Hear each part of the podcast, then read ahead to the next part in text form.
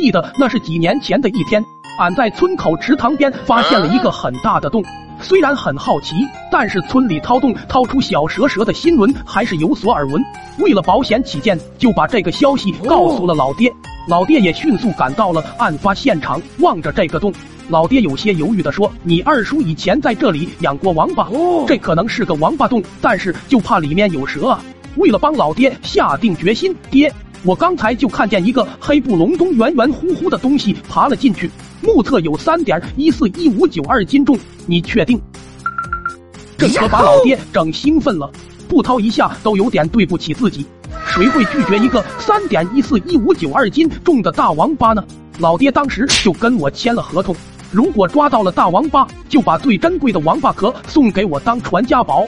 于是老爹伸手下去就来了个回手掏，老爹一边掏一边自言自语道：“我掏我掏我掏掏掏，有洞不掏是小喵喵，我是熊猫不是喵，不掏出你来算我孬。”不一会，老爹那边就传来了喜讯，说是有动静了，难道真有大祸？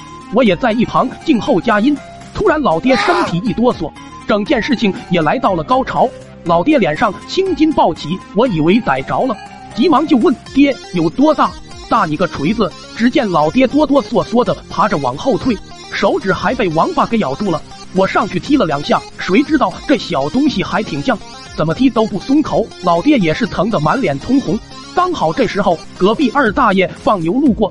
老爹仿佛抓住了救命稻草，二大爷帮俺把王八弄下来，待会王八汤就送你了。二大爷一看有王八汤，眼睛一亮，告诉老爹：“王八胆子小，只要一叫唤，王八就……”还没说完，老爹就叫了起来。二大爷急忙说道：“对了，我想起来了，得驴叫唤，只要驴叫几声，王八就松口了。”此时的老爹心中一万头神兽奔腾而过，于是赶紧牵着老爹去找驴。刚好狗蛋家的驴今天不上班，在家休息。刚到驴旁边，